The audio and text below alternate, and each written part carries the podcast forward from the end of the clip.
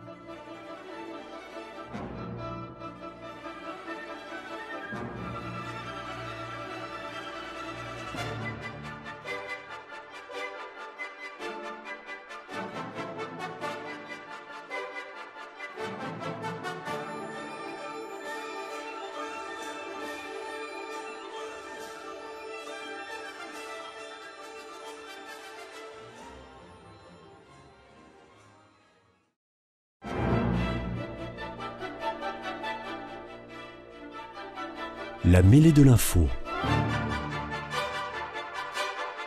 Une émission de débat sur l'actualité nationale animée par Éric Dupri. Nouveau numéro de la mêlée de l'info pour lequel je vous souhaite la bienvenue à l'écoute de nos débats consacrés à l'actualité nationale. Aujourd'hui, j'ai le plaisir d'accueillir dans le grand studio de Radio Présence Guillaume Agulot, référent Occitanie du Printemps républicain, Thibaut Casal, enseignant, coordinateur du mouvement Génération pour la Haute-Garonne, soutien de la NUPES, et enfin Bruno Cyr, professeur agrégé en économie et gestion, ex-président de l'université Toulouse 1 Capitole, producteur de l'émission À bâton rompu sur Radio Présence. Bienvenue également à vous trois. Merci d'être fidèles au rendez-vous de la mêlée. Après les effrayants attentats perpétrés par le Hamas en Israël, c'est en France que le terrorisme islamiste a frappé en fin de semaine dernière, trois ans presque jour pour jour après l'horrible assassinat de Samuel Paty. Dominique Bernard est tombé vendredi dernier sous les coups de couteau de l'islamiste Mohamed Mougouchkov.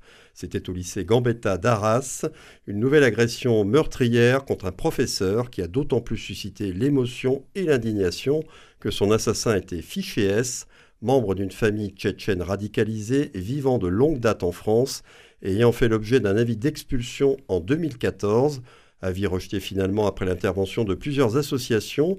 Est-ce que vous redoutiez qu'une telle tragédie se produise de nouveau dans notre pays, trois ans à peine après le choc de l'assassinat de Samuel Paty? Et est-ce que vous craignez que d'autres surviennent bientôt sur notre territoire? L'actuelle guerre en Israël donnant aux islamistes les plus radicaux une raison de plus de pousser au crime les esprits les plus faibles. Nous allons commencer avec Guillaume Agulot. Oui, bonjour, merci pour votre invitation.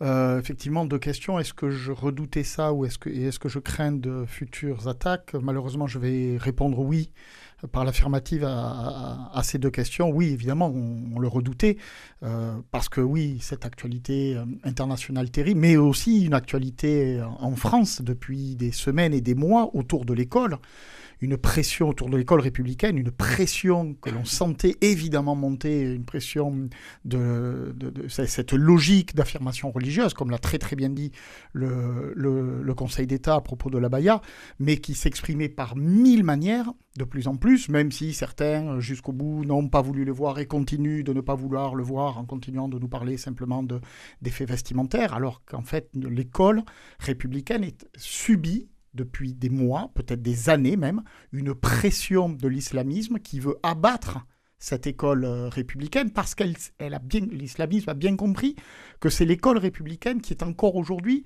son principal frein à son imposition massive au sein de la société. Pourquoi?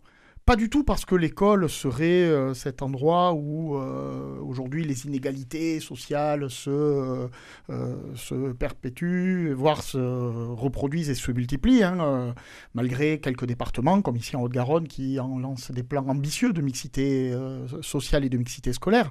Non, non, en fait l'islamisme vise l'école parce que justement l'école est la négation de tout ce que l'islamisme veut imposer ici dans la société. Parce que l'école c'est le lieu de, de la diversité, c'est le lieu de l'universalité c'est-à-dire le lieu où, à un temps, les communautés s'estompent pour laisser place au commun. Eh bien ça, c'est exactement ce que l'islamisme ne, veut pas. Lui, euh, il veut même pas que la communauté soit supérieure au commun. L'islamisme veut que la communauté, euh, c'est-à-dire le communautarisme, soit seul à pouvoir fonctionner. Donc ça, c'est cette pression qui se manifeste depuis des semaines et depuis des mois. Euh, c'est sous nos yeux, c'est tout le temps, c'est en permanence, c'est des remises en cause d'enseignement, c'est des euh, volontés de ne pas participer, c'est des volontés de ne pas faire, c'est des volontés d'imposer sa tenue, c'est des volontés d'imposer ses emplois du temps, c'est des volontés de sortir des parties du, des programmes scolaires, pas qu'en histoire, hein, pas qu'en euh, biologie, pas que, etc., etc., dans tous les domaines. Euh, cette volonté que l'on retrouve, et pas que dans un seul euh, établissement scolaire ou dans une seule région, c'est partout. Qu'est-ce que je suis en train de vous dire? Qu'on est face à un plan concerté, qu'on est face à un plan, pas des, initiatives isolées, qu'on est face à une euh, offensive généralisée qui a été programmée, qui est calculée et qui s'applique. Et eh ben, le problème, c'est que quand on est face à une offensive, il faut, un, l'identifier, et deux, euh, en mesurer la force, et, deux, et trois, s'organiser, se structurer pour pouvoir y répondre. Euh, aujourd'hui encore dans ce pays, il y a des euh, institutions, des structures qui refusent simplement de voir l'offensive, y compris au plus haut sommet de l'État. Je rappelle encore hein, que le précédent ministre de l'Éducation nationale, je parle de pas très très loin hein, quand même, expliquait tranquillement que non mais la BAYA, ça sera à chaque chef d'établissement d'étudier ça au cas par cas. C'est-à-dire qu'à un endroit, ça peut être effectivement une pression islamiste, mais à l'autre endroit, euh, de l'autre côté de la rue, ça peut être simplement une tenue vestimentaire.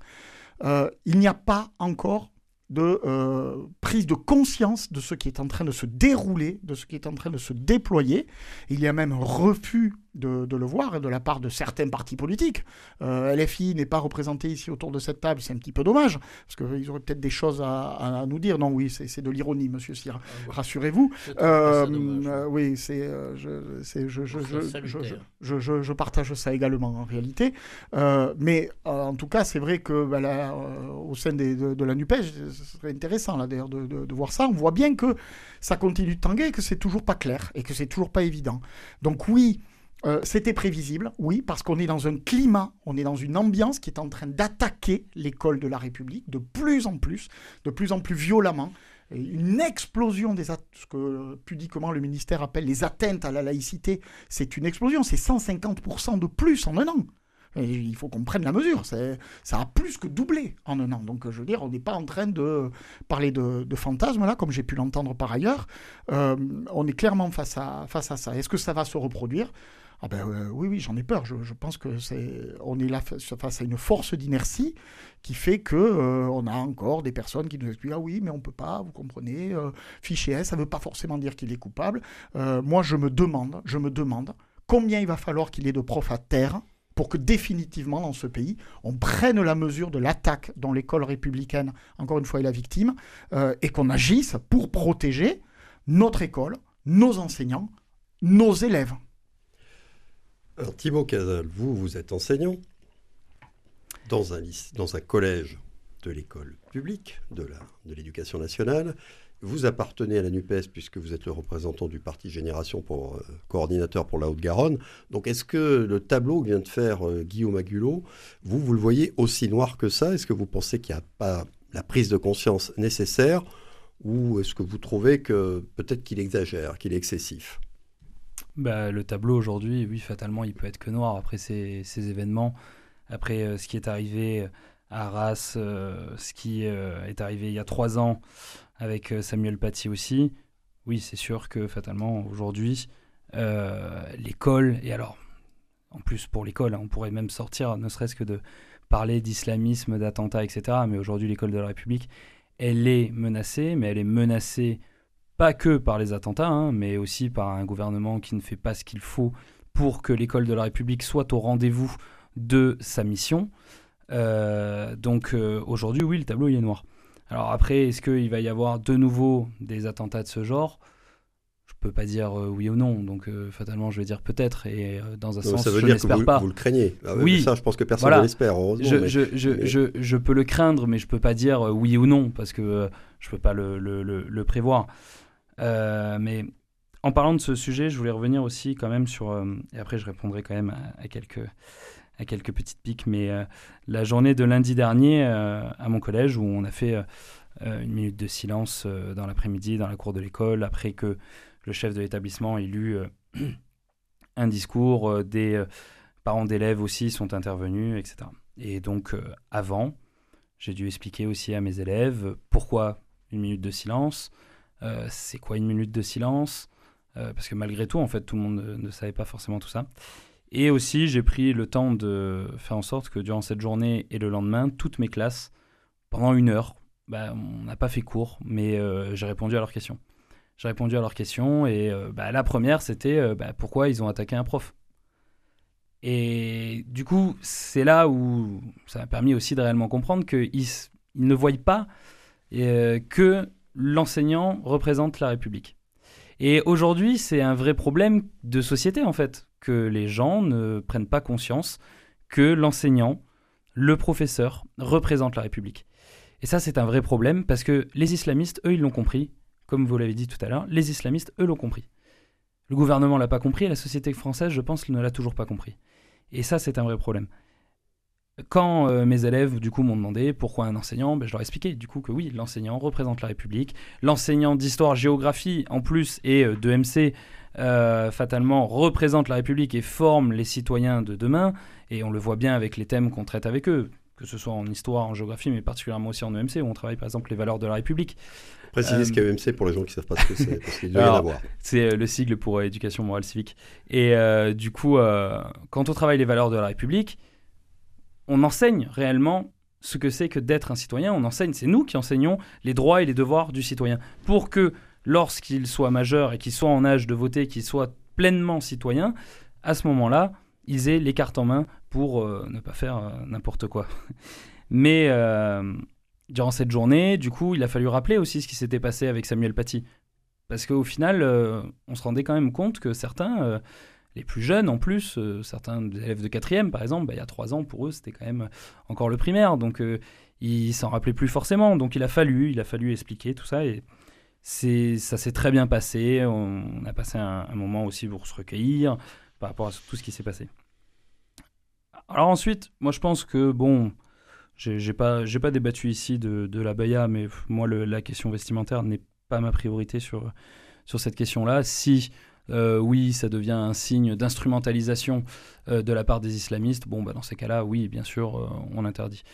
si, au contraire, c'est juste un vêtement qui n'est pas instrumentalisé, bon, bah, là, par contre, il faudrait peut-être revoir Pour vous, il ne l'est pas par essence Pour moi, il ne l'est pas par essence. Il peut l'être, c'est vrai. Et d'ailleurs, et dans un sens que disait le précédent ministre de l'Éducation nationale, je pense que ce qu'il voulait dire, c'est que oui, ce n'est pas le cas partout, et pour tous et pour toutes. Et c'est peut-être là où il faut euh, creuser peut-être un peu plus loin. Et aussi cette idée où, euh, dans plein d'établissements de la République, hein, il, y a, il y a 40 ans, il pouvait y avoir ce type de, de vêtements, et ce n'était pas instrumentalisé de la sorte. Et de la même façon, on a, à force de stigmatiser, d'attaquer cette même communauté, elle se radicalise et elle se met en porte-à-faux de la République. Et on voit plein d'élèves euh, issus des quartiers populaires qui sont mis de côté et euh, qui se disent Mais moi, la République, elle m'a abandonné. Et alors, quand ces islamistes arrivent et leur servent tous ces discours pour taper la République, ben, ils se retrouvent avec des personnes qui ben, vont finir par euh, avaler un peu toutes, toutes ces histoires. Alors que on l'a bien vu, et je le répète, et je l'ai re-répété en cours pour qu'il n'y ait pas d'amalgame, mais qu'on comprenne bien que le terrorisme et l'islam sont deux choses différentes, que euh, le Coran ne porte pas en lui euh, cette idée euh, de terrorisme, et, ça a fait du bien d'ailleurs aux élèves musulmans qui étaient en cours, parce que eux-mêmes sont les premières victimes à chaque fois qu'il y a ce genre d'attentat. Parce que c'est eux qui sont stigmatisés, c'est eux qu'on regarde mal dans la rue, et c'est eux qu'on est en train de, euh, de, regarder en porte-à-faux. Et je veux pas, moi, que ces élèves qui n'ont rien à voir là-dedans soient attaqués à ce niveau-là. Et alors ensuite, bon, pour LFI, bon, il y avait la petite blague, mais LFI est un parti républicain quand même, hein, je tiens à le, préciser. Et pour ce qui est des fichiers S, alors oui, malheureusement, un fichier S, tant qu'il n'a pas commis ou qu'il est en train de commettre un attentat, en étant dans un pays avec un état de droit, pour moi, ça me paraît un peu compliqué de l'enfermer. Euh, et de le mettre en prison euh, comme ça. Mais euh, ça, c'est le problème de la justice. C'est pas moi qui vais le régler. On, va revenir dans quelques minutes après l'intervention de Bruno Cyr sur le fait que la famille en question aurait dû être expulsée en 2014 s'il n'y avait pas eu de recours de la part de certaines associations et des élus qui avaient donné suite. on va bien sûr en parler. Bruno Cyr, après ces deux premières interventions, qui sont peut-être pas complètement opposées, mais en tout cas assez différentes sur le, les constats, sur le tableau qu'on peut faire de la situation. D'abord, euh, vous, pour répondre aux deux questions que j'ai posées, est-ce que vous craignez que ça arrive de nouveau, qu'un professeur soit attaqué? Est-ce que vous pensez que malheureusement ça pourrait encore arriver si on ne met pas en place ce qu'il faut pour, euh, pour s'y opposer? Et puis après, je vous laisserai réagir à ce qu'ont dit Guillaume Agulot et euh, Thibaut Casal. Alors moi, je, crains, euh, bien sûr, mais on, peut toujours craindre les terroristes, parce que quand on regarde euh, notre histoire récente, malheureusement, euh, ça revient à intervalles réguliers, les actes de terrorisme reviennent à, intervalles réguliers. Donc on a un problème, et, et c'est vrai que ce n'est pas un problème spécifique à la France, c'est un problème qui est euh, européen et, même euh, nord-américain, c'est-à-dire c'est dans notre civilisation occidentale que ce phénomène se développe. Donc on peut craindre évidemment que, ça continue, je ne vois pas pourquoi ça s'arrêterait maintenant. Euh, à présent, euh, c'est pas tellement un individu qui risque d'être attaqué, mais moi je suis à peu près sûr que l'école sera de nouveau attaquée. Et, je reviens sur, sur ce qui a été dit. Moi je partage globalement ce qu'a dit M. Agulot, bien sûr. Et en revanche, je ne suis pas du tout d'accord avec ce qui vient d'être dit par un membre de l'éducation nationale, et c'est bien ça qui m'inquiète, parce que je pense qu'on vient d'avoir la démonstration que les gens qui sont à l'intérieur de l'éducation nationale, vous êtes professeur dans un collège, euh, n'ont pas pris la mesure du problème.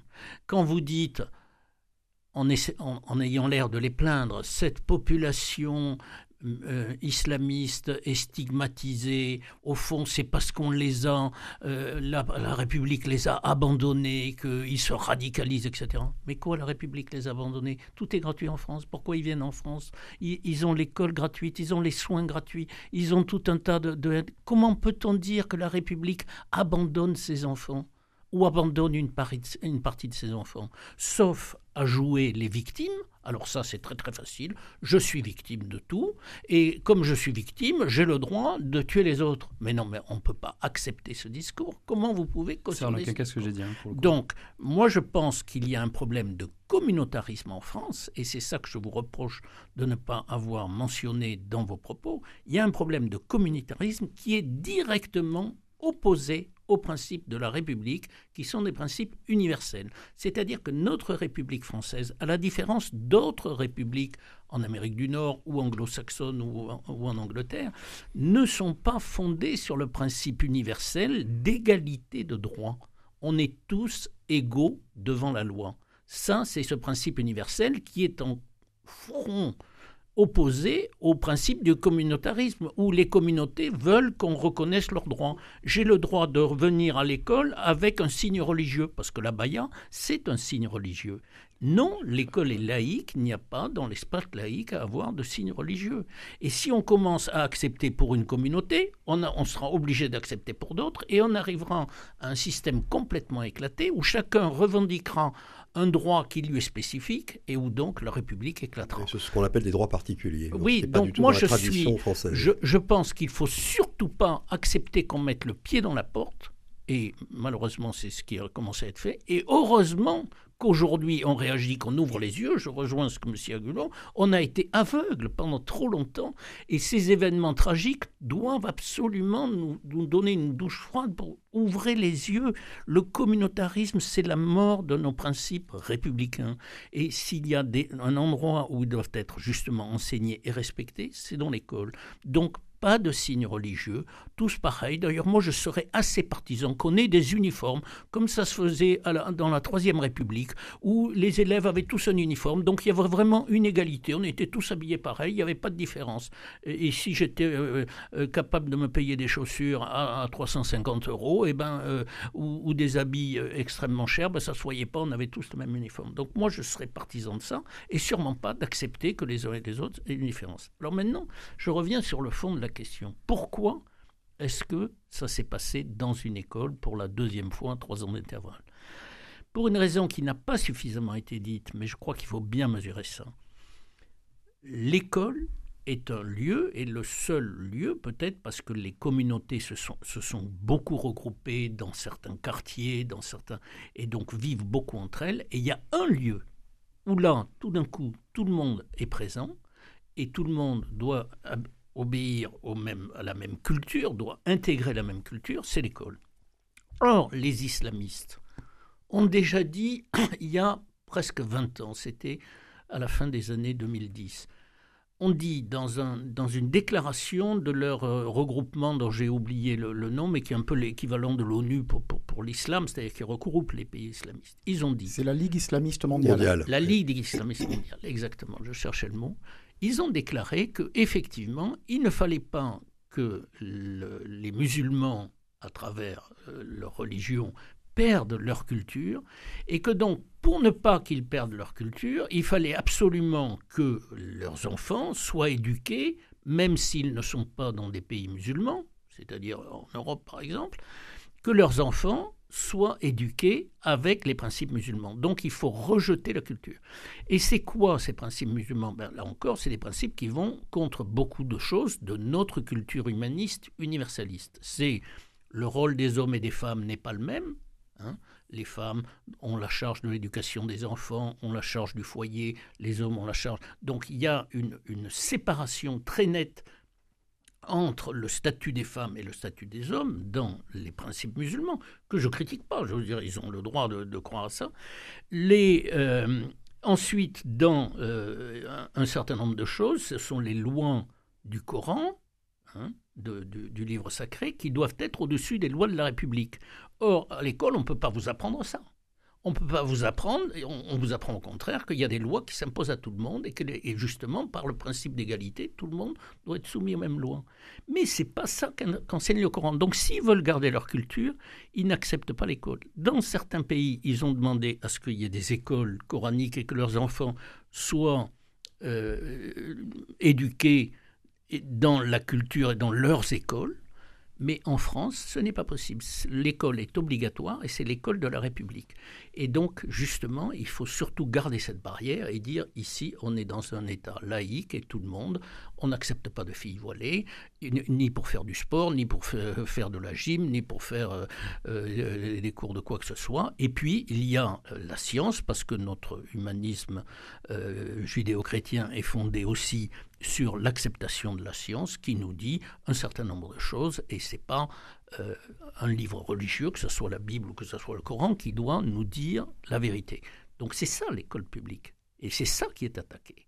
Et donc il faut vraiment réagir. Et j'espère que les gens de l'éducation nationale ont compris que ça allait plus loin. Parce que commencer à dire, oh, dans certaines écoles, on peut accepter la baya, oh, dans certains stades de foot, on peut accepter que les filles soient pas habillées comme les garçons, etc. Non, mais c'est l'engrenage des, des, droits particuliers, comme je le disais tout à l'heure. C'est la doigt dans l'engrenage. Alors, après ce premier tour de table, hein, qui a été très large, euh, j'aurais revenir à, un des aspects que, j'ai pointé tout à l'heure, euh, il a été relevé que Mohamed Mougouchkov était fiché comme je l'ai dit en introduction, que sa famille très radicalisée aurait dû être expulsée du territoire national en 2014, une expulsion qui n'a pas été appliquée en fin de compte en raison de la forte opposition d'associations.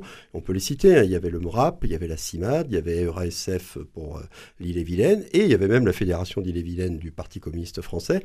Est-ce qu'il vous apparaît aussi qu'il y a eu des défaillances de la justice et des élus dans cette histoire Est-ce que vous considérez que les associations précitées, en tout cas celles euh, parfois qui sont, euh, c'est niveau départemental, hein, ont une grave responsabilité dans cette affaire? Guillaume Agulot.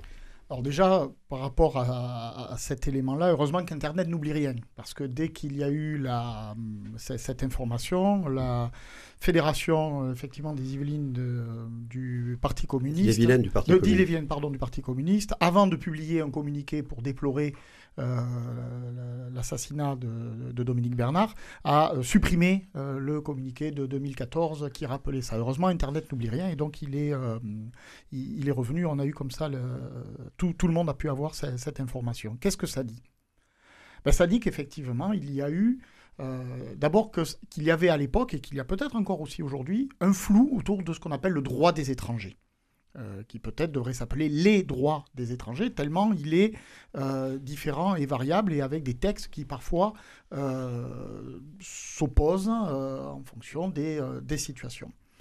parce que si je lis les deux circulaires, si j'en lis une avant de lire l'autre, effectivement, la famille Bougouchov ne devait pas être expulsée puisque les enfants étaient tous scolarisés. scolarisés. Mais si je lis l'autre circulaire hein, qui euh, en premier, avant euh, celle sur les enfants, en fait, la famille aurait dû être euh, expulsée puisqu'il y avait à l'époque toutes les garanties pour que, c'est plus le cas aujourd'hui hein, en, Russie, mais il y avait à l'époque toutes les garanties pour qu'en Russie, ces enfants puissent de nouveau être scolarisés. Parce que ce que l'on met en, en prima, et on a raison, c'est évidemment le, euh, les, les, la scolarisation, la des, scolarisation enfants. des enfants. Et à l'époque, il n'y avait strictement aucun problème. En 2014. Effectivement, en 2014. La situation géopolitique étant devenue euh, ce qu'elle est devenue, cette famille-là était effectivement de fait inexpulsable. Euh, les enfants. Le père a été. le père l'a été, lui. Le père a été expulsé, je crois que c'est 2019. Le, bon, mais Qu'est-ce que ça dit, par contre Donc ça, c'est du côté du droit. Maintenant, qu'est-ce que ça dit du côté des associations? Ben, ça dit peut-être aussi, ça signale peut-être aussi, parce qu'il y a ce cas, il y en a d'autres. Euh, j'allais dire peut-être que euh, on a peut-être mis en avant des valeurs, certaines valeurs de la part de ces associations, en en oubliant d'autres. Euh, la, la devise de la République, c'est un triptyque. C'est liberté, c'est égalité, mais c'est aussi fraternité. Et la fraternité, c'est pas rien. D'abord, la fraternité, c'est le point majeur, c'est le point essentiel, c'est le point structurant de notre vie. C'est ce qui permet le fonctionnement de la liberté et de l'égalité. Ça veut dire que si on ne fait pas le choix d'être et d'agir dans un esprit fraternel, euh, ça ne peut pas fonctionner. Manifestement, ces associations-là avaient envie d'agir dans un esprit fraternel.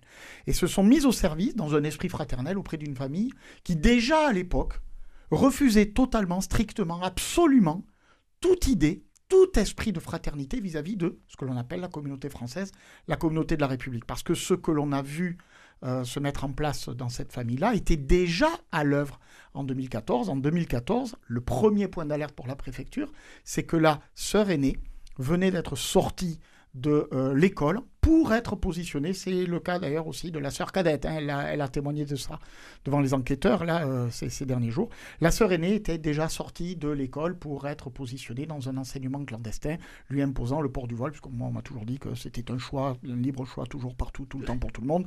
Euh, non, pour les deux sœurs en tout cas, voilà, s'il fallait un contre-exemple, ce serait un seul, ce serait dans cette famille. Les deux sœurs ont toutes les deux témoigné que c'était absolument pas un choix. Donc on avait la volonté absolument de ces associations, j'allais dire presque, bah, de faire le bien malgré, euh, eux. Et, peut-être qu'il faut effectivement utiliser un mot là-dessus, qui est peut-être le mot d'aveuglement, où on a voulu absolument faire passer des principes avant une réalité. La réalité, c'était que nous étions à l'époque face à une famille qui avait fait le choix de ne surtout pas, de quelque manière que ce soit, s'intégrer au sein de la République. Thibaut Casal, sur la question que j'ai posée et sur le rôle qu'ont pu jouer ces associations euh, à l'époque pour empêcher l'expulsion de la famille Mougouchkov. Est-ce que vous pensez que euh, elles ont fait preuve, comme le dit euh, Guillaume Anculot, je vais employer le, moi le terme d'angélisme, ou est-ce qu'elles ont été, oui, dans leur rôle à ce moment-là, avec les données dont elles disposaient en 2014 alors, de l'angélisme, dans un sens, oui, parce que fatalement, il pouvait y avoir des, comment dire ça euh, bah, Il y avait des informations. Des informations, voilà, qui montraient que potentiellement, voilà. Mais après, euh, en même temps, euh, la CIMAD, typiquement, intervient régulièrement dans des affaires de ce type et la famille ne finit pas avec, et heureusement, avec quelqu'un qui commet un attentat. Donc je ne vais pas dire qu'ils ont une grave responsabilité dans cette affaire et les incriminer plus que ce serait raisonnable.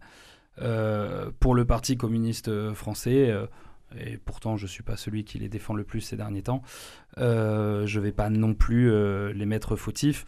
Bon, que, et comme, la, comme vous l'avez rappelé, qui suppriment leur communiqué, bon, là par contre je trouve ça petit dans le sens où euh, s'ils ont, avaient quelque chose à se reprocher, et s'ils ont quelque chose, quelque chose à se reprocher, dans ces cas-là, ils donnent raison à ceux qui vont dire qu'ils sont fautifs. Donc euh, non, euh, en 2014, ils ont agi pour une cause qui pensait la bonne. ils pensaient à la fraternité, ils pensaient à ces valeurs de, de, la République et ils voulaient aider comme tant d'autres familles euh, éviter que cette famille soit expulsée et que du coup les enfants soient expulsés. Hein. Euh, donc je ne vais pas euh, jeter la pierre non plus sur le Parti communiste français. Même si je trouve quand même que le geste d'effacer ce communiqué montre quand même... Il n'est pas à leur gloire. Oui, moi je, je, trouve ça gênant même un peu.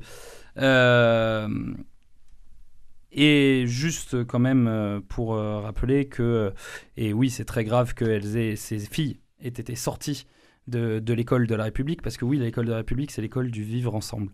Et c'est encore l'un des seuls endroits en France où il y a ce vivre ensemble. C'est ce que disait Bruno aussi. Pourquoi? Parce que oui il y a des communautarismes, et là je vais revenir là-dessus, mais le communautarisme aussi, il ne faut pas que la République, au contraire de le combattre, le favorise dans le sens où, actuellement, dans des quartiers, eh ben, c'est sûr que quand dans des quartiers populaires, euh, il n'y a que des personnes issues de la même culture, que des personnes qui, à majorité, ont la même religion, et qu'on les met ensemble, que dès que quelqu'un arrive sur le territoire, on, les permet. Ben, en fait, on les met si c'est qu'on leur donne pas le choix d'aller autre part. Oh. Parce que quand ces personnes-là, de par ce qu'ils gagnent, ne peuvent pas habiter dans le centre-ville de Toulouse, quand ils demandent, euh, quand ils font des demandes euh, pour, pour un logement, ils se font refuser les demandes de logement dans d'autres endroits. Euh, oui, alors après, de, la même façon, moi-même, de la même façon, tout à l'heure, j'ai préféré vous laisser finir plutôt, alors que plusieurs fois j'avais envie d'intervenir. Mais, mais, mais revenir bon, là-dessus, l'état des services publics dans les quartiers populaires, les services publics qui représentent aussi l'État, ben, ça pose aussi un problème parce que oui, l'État du coup est absent dans ces territoires quand les services publics en sont absents. Et ça c'est la faute de l'État, hein, c'est pas la faute euh, de, cette, de ces communautés. Euh, et euh, ensuite, juste revenir sur un point, enfin bon, moi je trouve ça aujourd'hui en 2023 encore aberrant de parler de l'uniforme à l'école et d'ailleurs Attal le, et le gouvernement en parlent. Enfin, plusieurs recherches ont montré que ça ne changerait rien l'uniforme, au contraire au contraire. Il y a beaucoup de euh, pays qui ont des uniformes, je vois pas en quoi ça marche moins bien. Hein. Alors, et notamment en Afrique, par exemple, toute l'Afrique. L'uniforme. Alors moi qui suis, moi qui suis justement à moitié, justement moi qui suis à moitié brésilien euh, dans mon euh, deuxième pays au Brésil. oui, il y a des uniformes dans les écoles et l'uniforme, selon votre, malgré que ce soit le même, selon votre niveau de richesse, au final, l'uniforme n'est pas de facto le même. Et donc ah ça, ça pose un problème. que quand il n'y en a pas, tout le monde, euh, là, il n'y a pas de différence. Oui. Mais accepter les différences, c'est aussi ça l'école de la République. Hein. Non, il faut accepter aussi les différences euh, de certains élèves. Hein. Si on met tous les élèves au même niveau, si j'éduque de la même façon, si je fais cours de la même façon à un élève qui a des difficultés, à un élève qui n'en a pas, et ça veut dire que dans ces cas-là, je fais quoi? Je gomme toutes les différences? On n'est pas là pour gommer les différences. Et la République ne gomme pas les différences. on ne fait pas un débat sur l'uniforme, c'est pas le sujet. On dévie un peu là. On revient aussi sur le rôle des associations. Le rôle des associations, moi je vois euh, tristement, malheureusement, qu'encore une fois, les principes de la République ne sont pas respectés, la République est remise en question par des associations.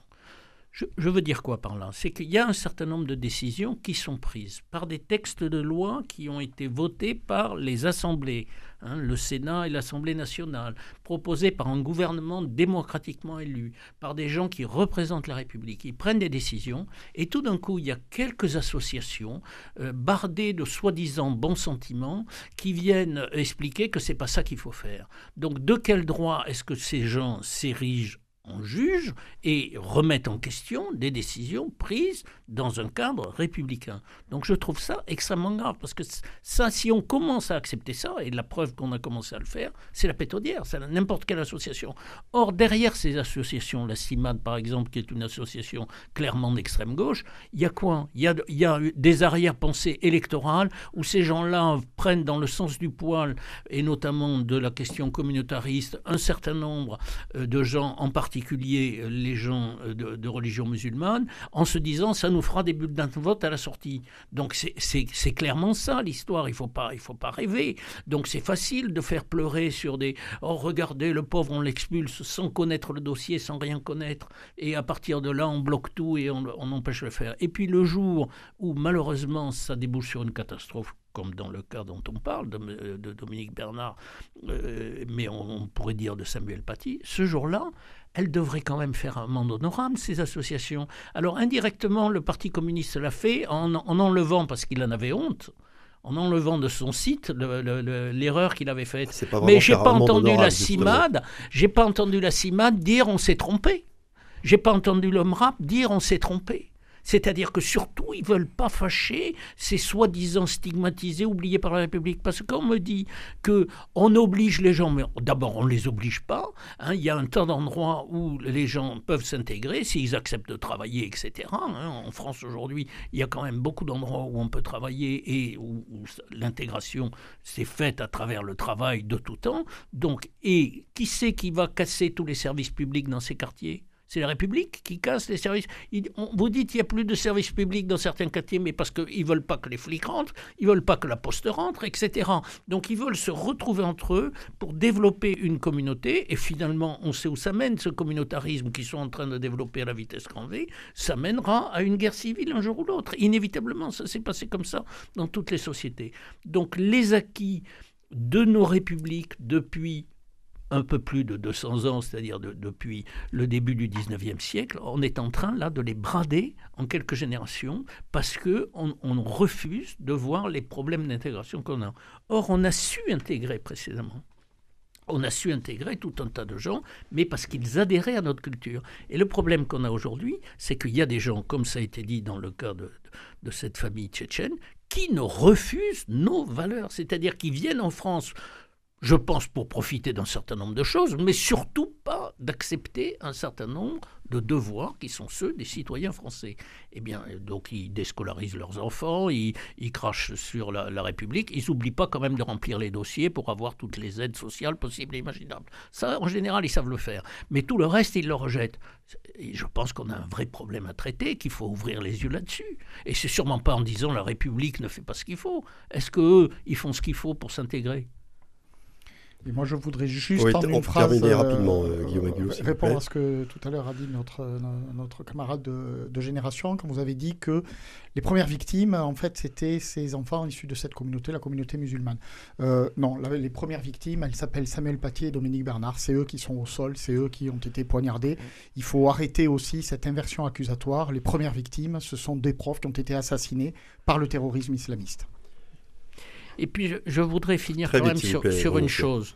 Euh, c'est bien beau le discours sur la fraternité que j'ai entendu. Bien sûr que c'est une valeur cardinale de la République, mais on a un problème avec ce discours sur la fraternité. C'est que vous avez une partie de la classe politique qui prône la lutte des classes. Est-ce que la lutte des uns contre les autres, c'est la fraternité?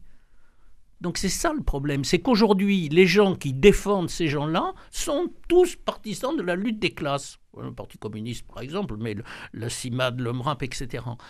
Et, après, ils viennent nous dire la fraternité, c'est important. Mais moi, je crois que c'est incompatible avec la lutte des classes, la fraternité. Alors, juste, quand même, parce que oui.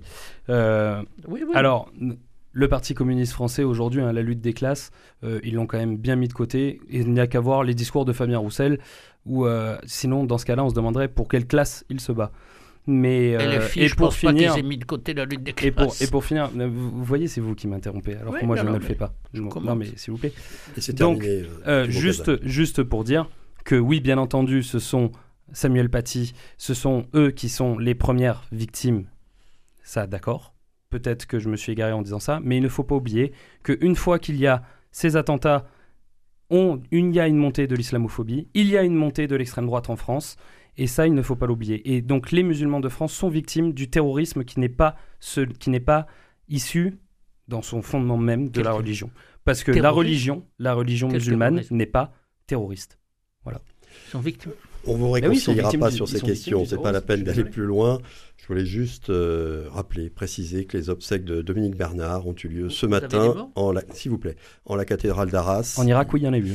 les musulmans, il y en a eu. S'il vous plaît, il va beaucoup manquer à sa famille. C'était un formidable professeur. Tout le monde l'a rappelé. Et bon, on, aurait tous aimé avoir, on en a eu hein, des professeurs comme ça, mais voilà, il va beaucoup manquer à sa famille, à ses amis, à ses collègues et surtout à ses élèves. Que cet homme de bien, cet homme courageux repose en paix en espérant que plus jamais un professeur n'ait à payer de sa vie le simple fait d'exercer son métier. Nous allons faire maintenant l'habituelle petite pause dans cette émission avant notre second débat. On reste à l'écoute de Radio Présence et on revient dans une vingtaine de secondes à.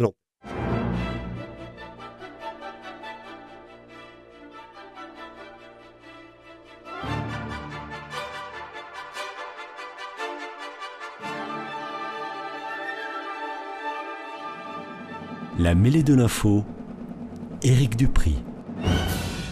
Retour au direct avec Guillaume Agulot, Thibaut Casal et Bruno Cyr pour un second débat consacré au chantier de l'autoroute A69 entre Toulouse et Castres. Malgré l'opposition et les actions de militants écologistes et d'élus, Europe Écologie Les Verts, LFI ou de la NUPES en général, le gouvernement a annoncé que ce chantier était maintenu, je cite, conformément à la volonté politique clairement réaffirmée localement une décision faisant suite à une réunion menée vendredi par les préfets de la région Occitanie du Tarn, à laquelle ont participé les élus du territoire, les associations environnementales et les représentants du monde économique. Le gouvernement conduira donc le projet jusqu'à son terme et il a appelé à la responsabilité et au strict respect de l'état de droit. Est-ce que vous vous réjouissez personnellement de cette décision ou pensez-vous qu'il faut encore la remettre en cause, la contester par tous les recours possibles? Bruno Cyr. Alors, je crois que les recours, d'abord, sont épuisés sur cette question. il, y a, 30 ans que ça dure, il y a eu tous les recours et, toutes les décisions étaient prises. C'est vrai que, personnellement, j'habite près de cette euh, future du tracé, du tracé euh, et j'arrive pas à comprendre comment on peut faire ça aujourd'hui euh, objectivement. Bon, ceci étant, il y a un état de droit, et comme je le disais tout à l'heure, dans le cadre euh, des problèmes des, musulmans en France, enfin, ou d'une partie des musulmans qui ne veulent pas respecter l'état de droit, ben là je dis la même chose. Euh, il y a un état de droit, tout a été étudié, fait dans les règles, etc. La présidente Carole Delga de la région est pour, le président du département, du conseil départemental du Tarn est pour, les maires des grandes villes qui seront desservies par euh, cette, cette voie sont pour, la chambre de commerce est pour, etc. En fait, tous les élus sont pour. Or, les élus sont des gens qui remettent leur mandat devant le peuple. Donc, il y a quand même euh, là un poids démocratique, une responsabilité. Et on a quelques associations. Euh, que je comprends qui sont contre. Pourquoi? Euh, Quel est le problème? On le connaît le problème. Cette autoroute, il y a 30 ans qu'on en parle, si on ne l'a pas faite, c'est parce que euh, il n'y avait pas assez de trafic pour que l'on puisse justifier l'investissement de l'État. L'État a dit il n'y a pas assez de trafic, donc je ne paie pas. Alors que l'État a payé, aujourd'hui on peut aller à Rodez sans rien payer. Hein, en tout cas depuis Montastruc jusqu'à Rodez, ça fait quand même beaucoup de kilomètres. On peut aller à, à Auch sans payer, on a une quatre voies pratiquement tout le temps, les travaux sont en train de se finir. Et, à Castres, là tout d'un coup, ça va coûter 17 euros, parce qu'en fait ça coûte... Aller-retour 17 euros, oui. Oui, oui 17 euros, en, intégrant évidemment le péage euh, qui est à la sortie de Toulouse. Euh, donc c'est quand même très cher. Pourquoi est-ce qu'on en est arrivé à cette solution? Parce que l'État a dit, moi, il n'y a pas assez de trafic, donc je paye pas. La région a dit, moi, il n'y a pas assez de trafic, donc je ne paye pas. Et comme les élus du Tarn le voulaient quand même, on a dit, ah ben écoutez, on va faire payer les usagers. Donc effectivement, c'est les usagers qui vont se payer cette route, alors que pour aller à Auch, ils ne le payent pas, pour aller à Albi, ils ne le payent pas, etc.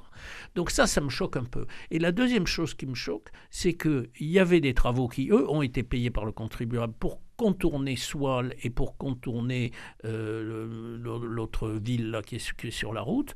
Euh, ces travaux ont coûté cher. Il y a, quatre voies euh, sur ces deux déviations.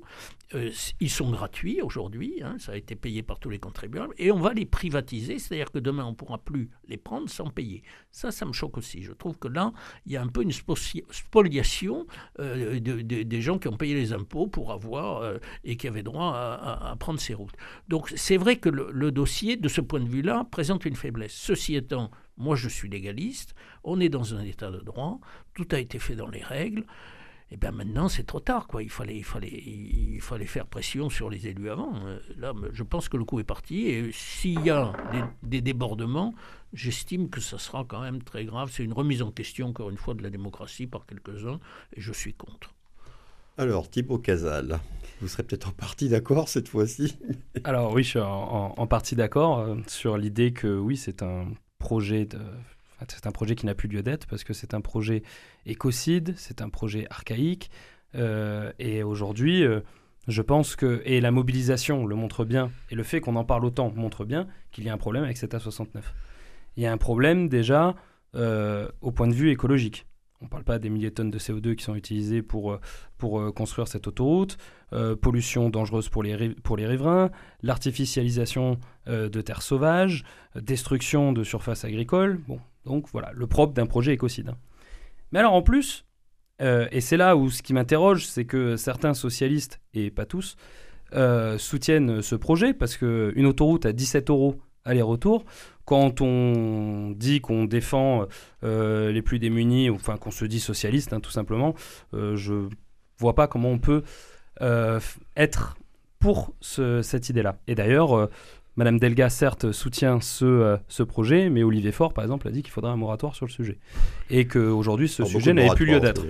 Oui, il, aime ce mot en ce moment. Mais, mais en tout cas, des recours tout n'a pas été épuisé. D'ailleurs, il reste toujours le droit de manifester. Et ce week-end, une manifestation a lieu euh, à laquelle euh, je participerai avec mes camarades de génération. Parce que oui, il y a une signature d'élus euh, LFI, ELV du Tarn et de la Haute-Garonne, mais aussi d'élus génération. Entre autres, le, tous les élus du groupe génération au sein du conseil départemental de la Haute-Garonne, qui siègent pourtant avec la majorité, mais qui, sur ce thème-là, ont été en désaccord. Et même certains élus de la majorité siégeant dans le groupe du Parti Socialiste en Haute-Garonne sont contre, avec notamment Didier Cugive.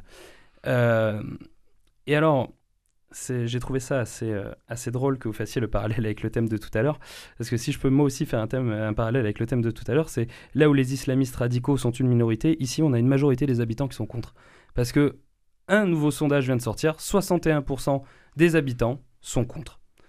Et des habitants qui sont sur le tracé On parle des habitants de, la Haute-Garonne et, du Tarn. Et du Tarn. Voilà. Tout, euh, quelle que soit la Haute-Garonne, Haute-Garonne, Tarn. Et ce sont quand même les personnes qui vont être impactées et touchées par cette autoroute. ce sont ceux qui vont la pratiquer. Ce sont ceux qui vont la pratiquer. Euh, et donc, moi, ce que, parce que je vois quand même beaucoup de camarades socialistes, et du coup, je ne citerai pas leur nom, mais euh, qui sont bien embêtés parce qu'ils sont contre, ils sont contre, mais vu que la présidente de région est pour, euh, ils sont obligés, euh, quand ils passent aux infos, de dire oui, bah, la 69, voilà, on peut plus rien faire. Ben, dans ces cas-là, on peut leur offrir une porte de sortie. Hein. C'est un référendum local. 82% d'ailleurs des habitants sont pour ce référendum. Et voilà, tranchons. Et je pense que c'est important qu'on puisse remettre en cause aujourd'hui des projets d'il y a 30 ans. Parce que si on ne peut plus remettre en cause des projets d'il y a 30 ans, comment on fait? On accepte tout et n'importe quoi? On accepte une vérité d'il y a 30 ans qui n'est plus, la même aujourd'hui, mais qui n'est plus la même aujourd'hui. Avec le dérèglement climatique, avec tout ce qui se passe, ne serait-ce que si on retourne 10 ans en arrière, les projets possibles il y a 10 ans en arrière ne seraient plus possibles aujourd'hui en, euh, termes de, de politique publique. Alors pourquoi là, la 69 celle-là, si on va la garder, tout ça pour faire plaisir euh, à Fabre et à ses industries. D'ailleurs, Pierre Fabre qui du coup ne l'aura jamais vu. Mais, euh, mais aujourd'hui, c'est plus possible de dire que euh, non, mais c'est trop tard. Non, c'est pas trop tard. Tant que cette autoroute n'est pas finie, c'est pas trop tard. Et il faut faire son maximum pour ouvrir les yeux du ministre des Transports et de Madame la présidente de région. Vous, vous préconiseriez quoi comme solution alternative? Une voie rapide, deux fois deux voies, par exemple? Donc doubler la, voie actuelle. La, voie actuelle, euh, au final, la 69, c'est faire gagner que 20 minutes sur ce, sur ce tracé-là. Moi, euh, je vois pas quel, besoin, quel besoin il y a aujourd'hui d'agrandir Il n'y a rien qui euh, cette route. selon vous Aujourd'hui, pour gagner 20 minutes, 20 minutes, pour vous, 20 minutes, 20 minutes ça, ça, sert à rien. Gagner 20 minutes, tout ce que ça va amener au niveau écologique de désastreux, ça vaut pas 20 minutes de gagner. Et alors, en plus, si on, je vais pas parler qu'écologie, mais je vais revenir d'ailleurs sur le prix, enfin, ce serait quand même l'autoroute la plus chère de France. Enfin, c'est quand même euh, hallucinant. Euh, donc au final, c'est qui qui va y être sur cette autoroute? Ça va être euh, des entreprises, oui, qui, voilà, eux ont les moyens, ils vont dépenser 17 euros et ça va leur faire gagner 20 minutes. Mais le contribuable lui-même, il va pas la prendre. Guillaume Agulot, quelle est votre position après euh, les deux précédentes? Alors moi, j'ai euh, ma position, elle est euh, premièrement, c'est que effectivement, je pense que ce, cet équipement-là, s'il se fait, ce qui semble être la décision de l'État, apportera répond plus à un besoin de facilité qu'à une utilité. Pour le, pour le dire un, peu vite, et que des aménagements auraient pu effectivement être faits. Sauf que, Sauf que moi, là, je suis juste derrière un micro, je ne suis pas en position de décideur. Les décideurs, eux, ils ont décidé. Et c'est pour ça qu'on les élu. Et si ça ne nous plaît pas, ben à ce moment-là, on change de nos décideurs. Vous l'avez rappelé, 30 ans. Ça fait 30 ans que ce projet est là. Comment se fait-il, si effectivement il y a une telle opposition, euh, sur 30 ans, et pas sur le temps d'un sondage, sur 30 ans, s'il y a effectivement une telle opposition, comment se fait-il que ce soit toujours les mêmes décideurs et qu'il y ait toujours eu un consensus sur la réalisation de cette euh, autoroute Toulouse-Castres 30 ans consécutivement par tous les exécutifs en place? Première interrogation. Après, moi, je déjà dans l'au-delà. Parce que là, nous avons aujourd'hui, euh, ce soir, un débat qui est un peu plus polissé d'ailleurs que la fin du, du, précédent. C'est pas plus mal. C'est toujours mieux quand on peut s'entendre. Euh, mais là, on est entre nous. Moi, ce que je vois se dessiner, vous l'évoquiez là pour la, manifestation qui euh, se profile pour ce week-end, c'est l'arrivée de personnes qui n'ont rien à faire, rien à faire de savoir si cette autoroute, si cette autoroute pardon, va se faire ou ne va pas se faire. Ce n'est pas, pas leur sujet. Et si elle se justifie ou pas. Et si elle se justifie ou pas, je pense, je pense qu'ils ne... Certains d'entre eux, pour des raisons très clairement, très clairement, ils ne se sont même pas posé la question, parce que ce n'est pas leur intérêt. Euh, on a déjà effectivement les forces de police qui euh, présentent sur place, qui signalent ces personnes euh, cagoulées de noir, hein, les fameux mm. black blocs, avec déjà des saisies de matériaux qui, si leur réalité n'est pas très très dangereuse, on est plus sur de l'airsoft, quand même ressemblent à des armes quand on les voit. Et bon, voilà où on en est. Ça veut dire quoi? Ben, Ça veut dire qu'on va se retrouver ici pour la énième fois face à une opposition radicale qui ne veut pas entendre parler de ça, pas du tout pour des raisons euh, écologiques ou écocides, qui sont pourtant parfaitement audibles, mais simplement par principe, nature et essence. On l'a connu avec l'aéroport Notre-Dame-des-Landes. Plus près de chez nous, on l'a connu avec le barrage de Sivens. Sivens, oui.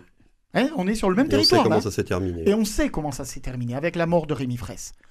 Et je pense que, certes, aujourd'hui, là, nous en débattons ce soir, mais que ce qui va se jouer avec l'enclenchement des, euh, des travaux sera quelque chose qui va être de cette nature-là. On l'a vu, des occupations dans les arbres, obligés d'amener des grutiers pour euh, déloger dans les arbres. Si vous regardez Notre-Dame-des-Landes, ça s'est commencé exactement mmh. comme ça, des occupations, des installations dans les arbres, et ça s'est terminé par une bataille rangée. J'ai participé à votre invitation aussi au débat sur les méga-bassines à Sainte-Soline.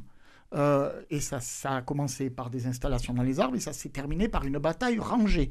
Ce que je note, c'est que entre Sivens, Notre-Dame-des-Landes et Mégabassine, on avait déjà eu une augmentation de la dangerosité, de la violence, etc., Et je pense qu'effectivement, le terme de guerre civile tout à l'heure a été utilisé. Peut-être qu'il n'arrivera pas sur, euh, uniquement, exclusivement sur les questions de, laïcité et de vivre ensemble ou faire ensemble. Je préfère le terme de faire ensemble que vivre ensemble, personnellement.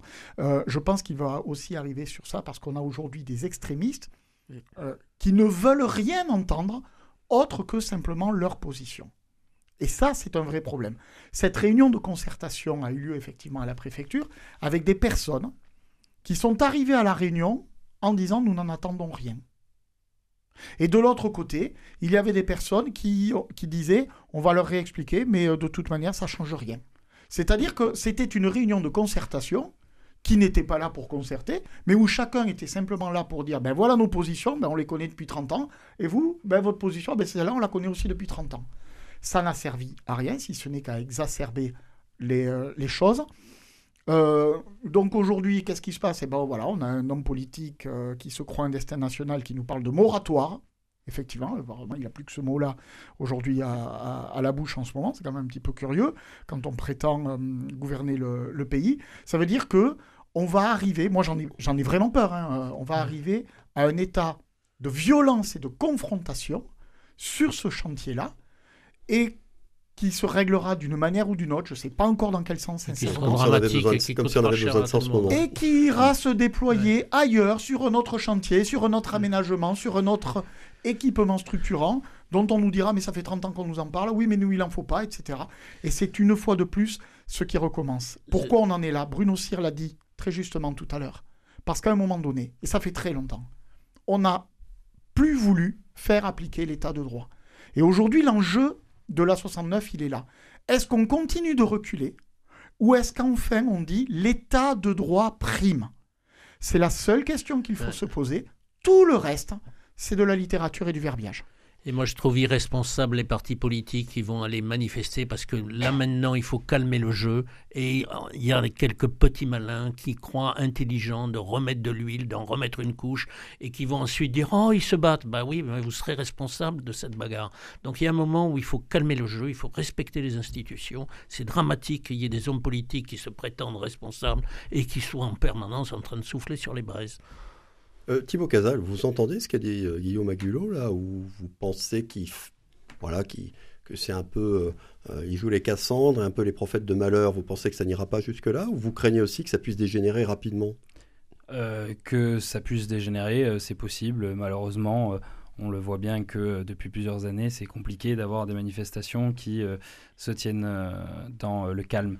Et d'ailleurs, même quand certaines se tiennent dans le calme, au final, ça dégénère et pas forcément toujours à cause des manifestants. On l'a vu pendant les retraites à certaines reprises. C'est les flics. Et non, pas toujours. Mais c'est pour ça que j'ai pas dit que c'était toujours la faute de la police. ça, c'est vous qui êtes en train de dire.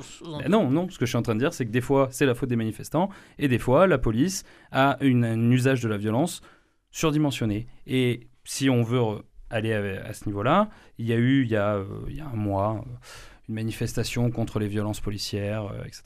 On, nous, génération, on y était. On y était d'ailleurs à Toulouse. et on avait pour mot d'ordre simple que s'il il y a des slogans anti-police, anti-républicains qui sont lancés, on quitte la manifestation. Ça n'a pas eu lieu. Ça n'a pas eu lieu.